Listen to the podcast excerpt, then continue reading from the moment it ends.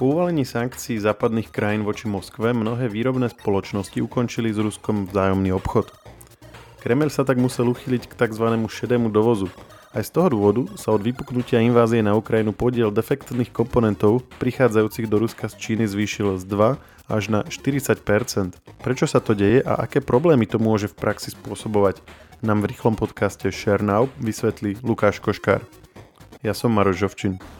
Lukáš, my sme už pár podcastov o Rusku a, a dôsledkoch sankcií na ne spolu nahrali a spomínali sme aj to, že komponenty, ktoré uh, sú oficiálne zakázané, alebo ich, ich vývoz do Ruska je zakázaný, tak sa tam dostávajú aj napriek tomu, ale cez uh, rôzne cestičky, nazvíme to, cez tretie strany, ktoré sprostredkovajú ten dovoz nejakou obkľukou a podobne. A teraz ty si prišiel so správou, že síce sa to deje, ale nie je to uh, ideálne pre tú ruskú stranu. Tak uh, vysvetli, že prečo. Mm, ja som neprišiel so správou, s touto správou prišlo prekvapivo ruské médium, Komersant, uh, ktoré teda podľa svojich zdrojov uh, informovalo, že skutočne tá chybovosť komponentov prúdiacich do Ruska, hlavne teda z Číny, vykazuje veľkú mieru defektnosti, hej, teda veľkú mieru chybovosti. Či už, to, či už ide o čipy alebo hotové komponenty, čo je napríklad hotový SSD, hej, alebo nejaký teda procesor, povedzme, alebo nejaké pamäťové moduly a podobne.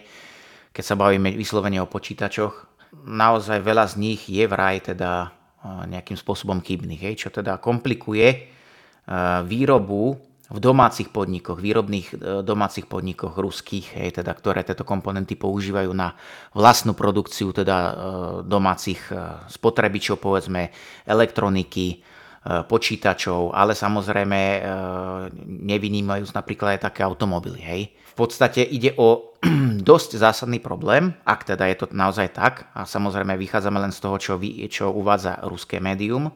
Vo výsledku samozrejme, keď ty sa nemôžeš e, spolahnuť e, na to, čo ti prichádza, tak musíš samozrejme e, aplikovať nejaké dodatočné postupy aj v tej výrobe. Jednak musíš sprísniť tú vstupnú kontrolu, jednak musíš nejakým spôsobom upraviť aj ten samotný proces montáže. Hej, nemusí tam byť nejaká medzioperačná kontrola, detailnejšia, podrobnejšia prísnejšia a takisto samozrejme sa treba zamerať aj na výstupnú kvalitu teda toho finálneho produktu. Čiže toto všetko vo výsledku samozrejme komplikuje celú tú produkciu, navyšuje výrobné náklady.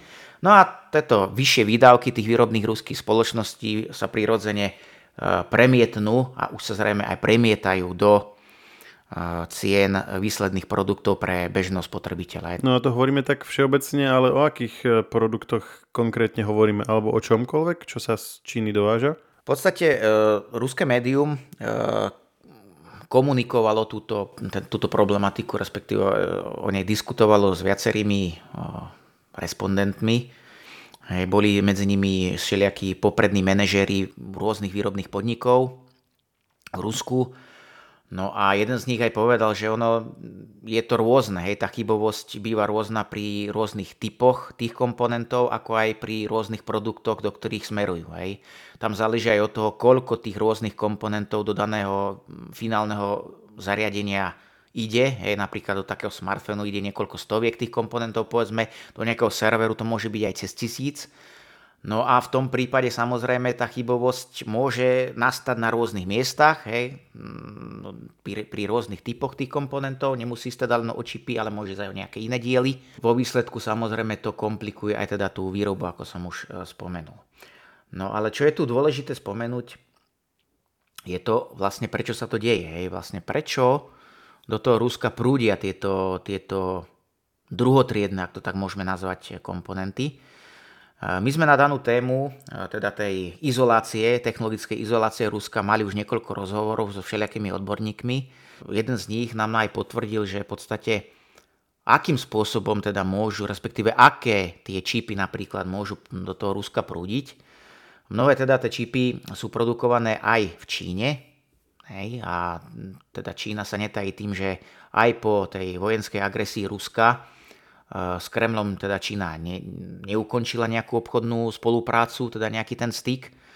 No čiže ten obchod tam prebieha naďalej. Hej?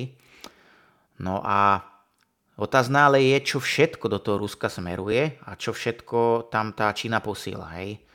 Uh, teraz nadviažem na ten rozhovor s tým uh, odborníkom, ktorý nám povedal, že napríklad na, pri takej montážnej linke, hej, pri nejakom robote, ktorý osadzuje teda nejaké čipy, nejaké komponenty na tú na dosku plošných spojov, tak e, môže sa veľakrát stať, že proste ten robot to rameno uchopí tú súčiastku nesprávne, hej, potom keď ju tam chce vložiť na to miesto, tak ju tam vloží nevhodne a nejak dôjde tam nejakému miernemu poškodeniu tej súčiastky, či už sa ohnú nejako len nožičky povedzme, hej, alebo v horšom prípade sú aj zlomené, nadlomená, tak podobne.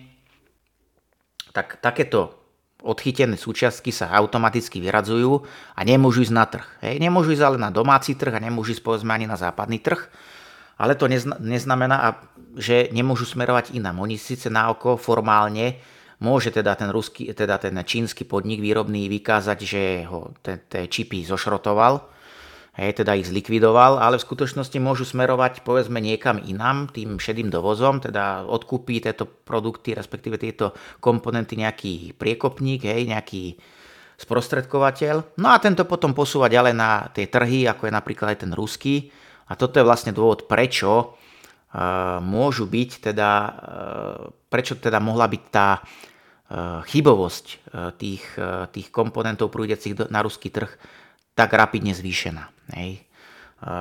Potom samozrejme tie výrobné podniky môžu zneužívať tú situáciu, hej, pretože Rusko naozaj je aktuálne je skrátka izolované, množstvo tých produktov tam neprúdi tak, ako boli zvyknutí pred vojnou No a tým pádom musia teda skupovať, čo sa dá, hej, nejako plátate diery. No a v tom prípade to využívajú aj tí, tí sprostredkovateľia, ktorí neručia za tú kvalitu. Hej, tí proste skupujú všetko, ich nezaujíma to, že aké je to kvalite, ani za ňu neručia. Proste tu majú z toho zisk, e, preposielajú teda tie produkty ďalej. No a samozrejme z pohľadu spotrebiteľa ruského, či už je to teda výrobný podnik, alebo je to už e, spotrebiteľ finálneho produktu, ten už samozrejme tú vymožiteľnosť práva v tomto prípade nejako si, nejak, tam nemôže byť nejaká veľk, veľmi veľká nárokovateľnosť, keďže ide o šedý dovoz, kde skrátka ani nie je možné veľmi uplatňovať nejaký záručný servis alebo nejakú záručnú dobu. No len je tým spotrebiteľom ten zákazník alebo je ním ten e, malopredajca, alebo asi skôr tí sú tí, ktorí na to najviac doplatia, nie? Že e, nejaký bežný Rus si v obchode nájde tú elektroniku, len proste bude z, také, z takého zdroja, z ktorého ju ten, ten predávač e, zohnal a ak bude chybovať, tak ju ten zákazník proste vymení a tomu predávačovi sa stupnú náklady, lebo mu bude musieť buď vrátiť peniaze alebo dať nový kus alebo niečo. Alebo to takto nefunguje. Ono je veľmi ťažko povedať, ako to funguje. Hej. Tie uh, informácie sú utržkovité. Uh, tam sa dozvieš, napríklad, dozvieš sa niekde v nejakom médiu to, že Rusi skupujú doslova hotové autá, také, ktoré ani nekupujú priamo u nejakého oficiálneho dílera, autorizovaného dílera, ale skupujú to priamo u nejakého sprostredkovateľa. A v tomto prípade takisto ty ako ten zákazník, čo urobíš? No skrátka, kúpiš to auto, lebo nemáš inú možnosť, ale keď ti príde chybový kus, alebo kto je nejakou, s nejakou pochybnou minulosťou, tak s tým bohužiaľ veľa neurobiš. Ty si skrátka na seba preberáš to riziko tým, že kupuješ e, ten produkt neoficiálnym kanálom. Hej? Eh, takisto, ale zase tu sa, nebaví, tu sa bavíme teraz o spotrebiteľovi finálneho produktu, hej, ale do zásadnej miere, teda keď sa teraz vrátim tej aktuálnej správe, táto správa sa hlavne točila okolo výrobných podnikov ruských, ktoré skrátka tie odoberajú len tie samotné dielčie komponenty, ktoré montujú do tých svojich finálnych produktov, do tej povedzme domácej elektroniky a podobne. Toto stále v Rusku funguje, takéto podniky tam reálne stále sú. Čiže tam je nejaká kontrola ešte na strane tých podnikov. Oni si asi musia vyskúšať, či tá vec funguje, keď im vyjde z tej linky Takže, takže potom im to, im to zvyšuje tie náklady.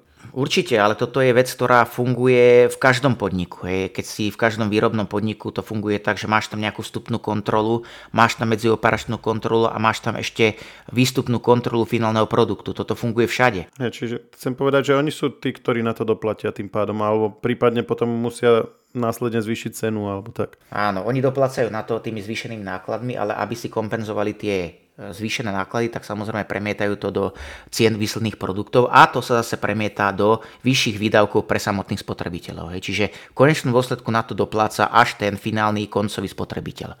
To je proste fakt, tak to jednoducho na tom trhu, na tom trhu funguje a Rusko nevynímajú. Akurát problém toho Ruska, tých ruských podnikov aktuálne je ten, že tá chybovosť je tam nad, štan, nadpriemerná, je tam obrovská chybovosť, teda údajne. Takže vo výsledku tieto sankcie naďalej spôsobujú to, že ruský zákazník má menej tovaru k dispozícii a aj ten, čo má, je či už drahší častokrát, alebo môže sa mu aj ľahšie pokaziť. Si to prišiel priamo ruský portál, ako si hovoril. V Rusku vieme, že je predsa len väčšia cenzúra, tie médiá sú tam viac kontrolované, ale paradoxne dozvedáme sa to od ruského denníka. O čom to svedčí? No napríklad, toto je zaujímavé, lebo napríklad Ruské ministerstvo priemyslu pre ten daný denník e, uviedlo, že neviduje žiadne informácie o naraste chybných dodávok komponentov, ale zároveň, ako som povedal, tí zástupcovia tých samotných výrobných podnikov priznali, že naozaj je to veľký problém. Aj tam menovali teda jednotlivé tie komponenty, aj tie finálne produkty, ktorých sa to týka. Napríklad tam boli spomenuté aj LCD displejov, LCD displej a tak podobne. To ruské médium dáva tú informáciu, ale otázne je, že čo tým vlastne sleduje, respektíve čo si máme z toho zviať, hej? či je to nejaká, nejaký, nejaká kritika voči uh, tej čínskej strane, hej, že ktorá im teda posiela do toho Ruska také nekvalitné produkty, alebo je ťažké to dešifrovať, že čo si o tom všetko máme myslieť, ale očividne tento problém tam je, lebo v opačnom prípade by to asi sa takto na verejnosť nedostal. Či je to nejaká výčitka voči tej Číne, to teraz aktuálne naozaj ťažko povedať, pretože naozaj väčšinu tých komponentov, teda hlavne tých čipov, prúdi do Ruska najmä z Číny a Rusku sa doteraz e, opieralo teda o tú pomoc Číny. No a... Chybovosť e, komponentov prichádzajúcich do Ruska je ďalšia zo skladačky e, dôsledkov sankcií na Rusko. E, venovali sme sa im už v podcaste veľakrát Ďakujem, že si nám zhrnul aj tento aspekt a počujeme sa pri nejakej ďalšej téme. Ďakujem aj za pozvanie. Ahojte. Čau. Share Now je nový formát rýchleho podcastu, v ktorom približujeme v skrátenej forme najnovšie udalosti. Všetky podcasty Share pripravujú magazíny Živé.sk a Herná zona.sk. Na ich odber sa môžete prihlásiť tak, že v ktorejkoľvek podcastovej aplikácii vyhľadáte technologický podcast Share. Svoje pripomienky môžete posielať na adresu podcasty.žive.sk.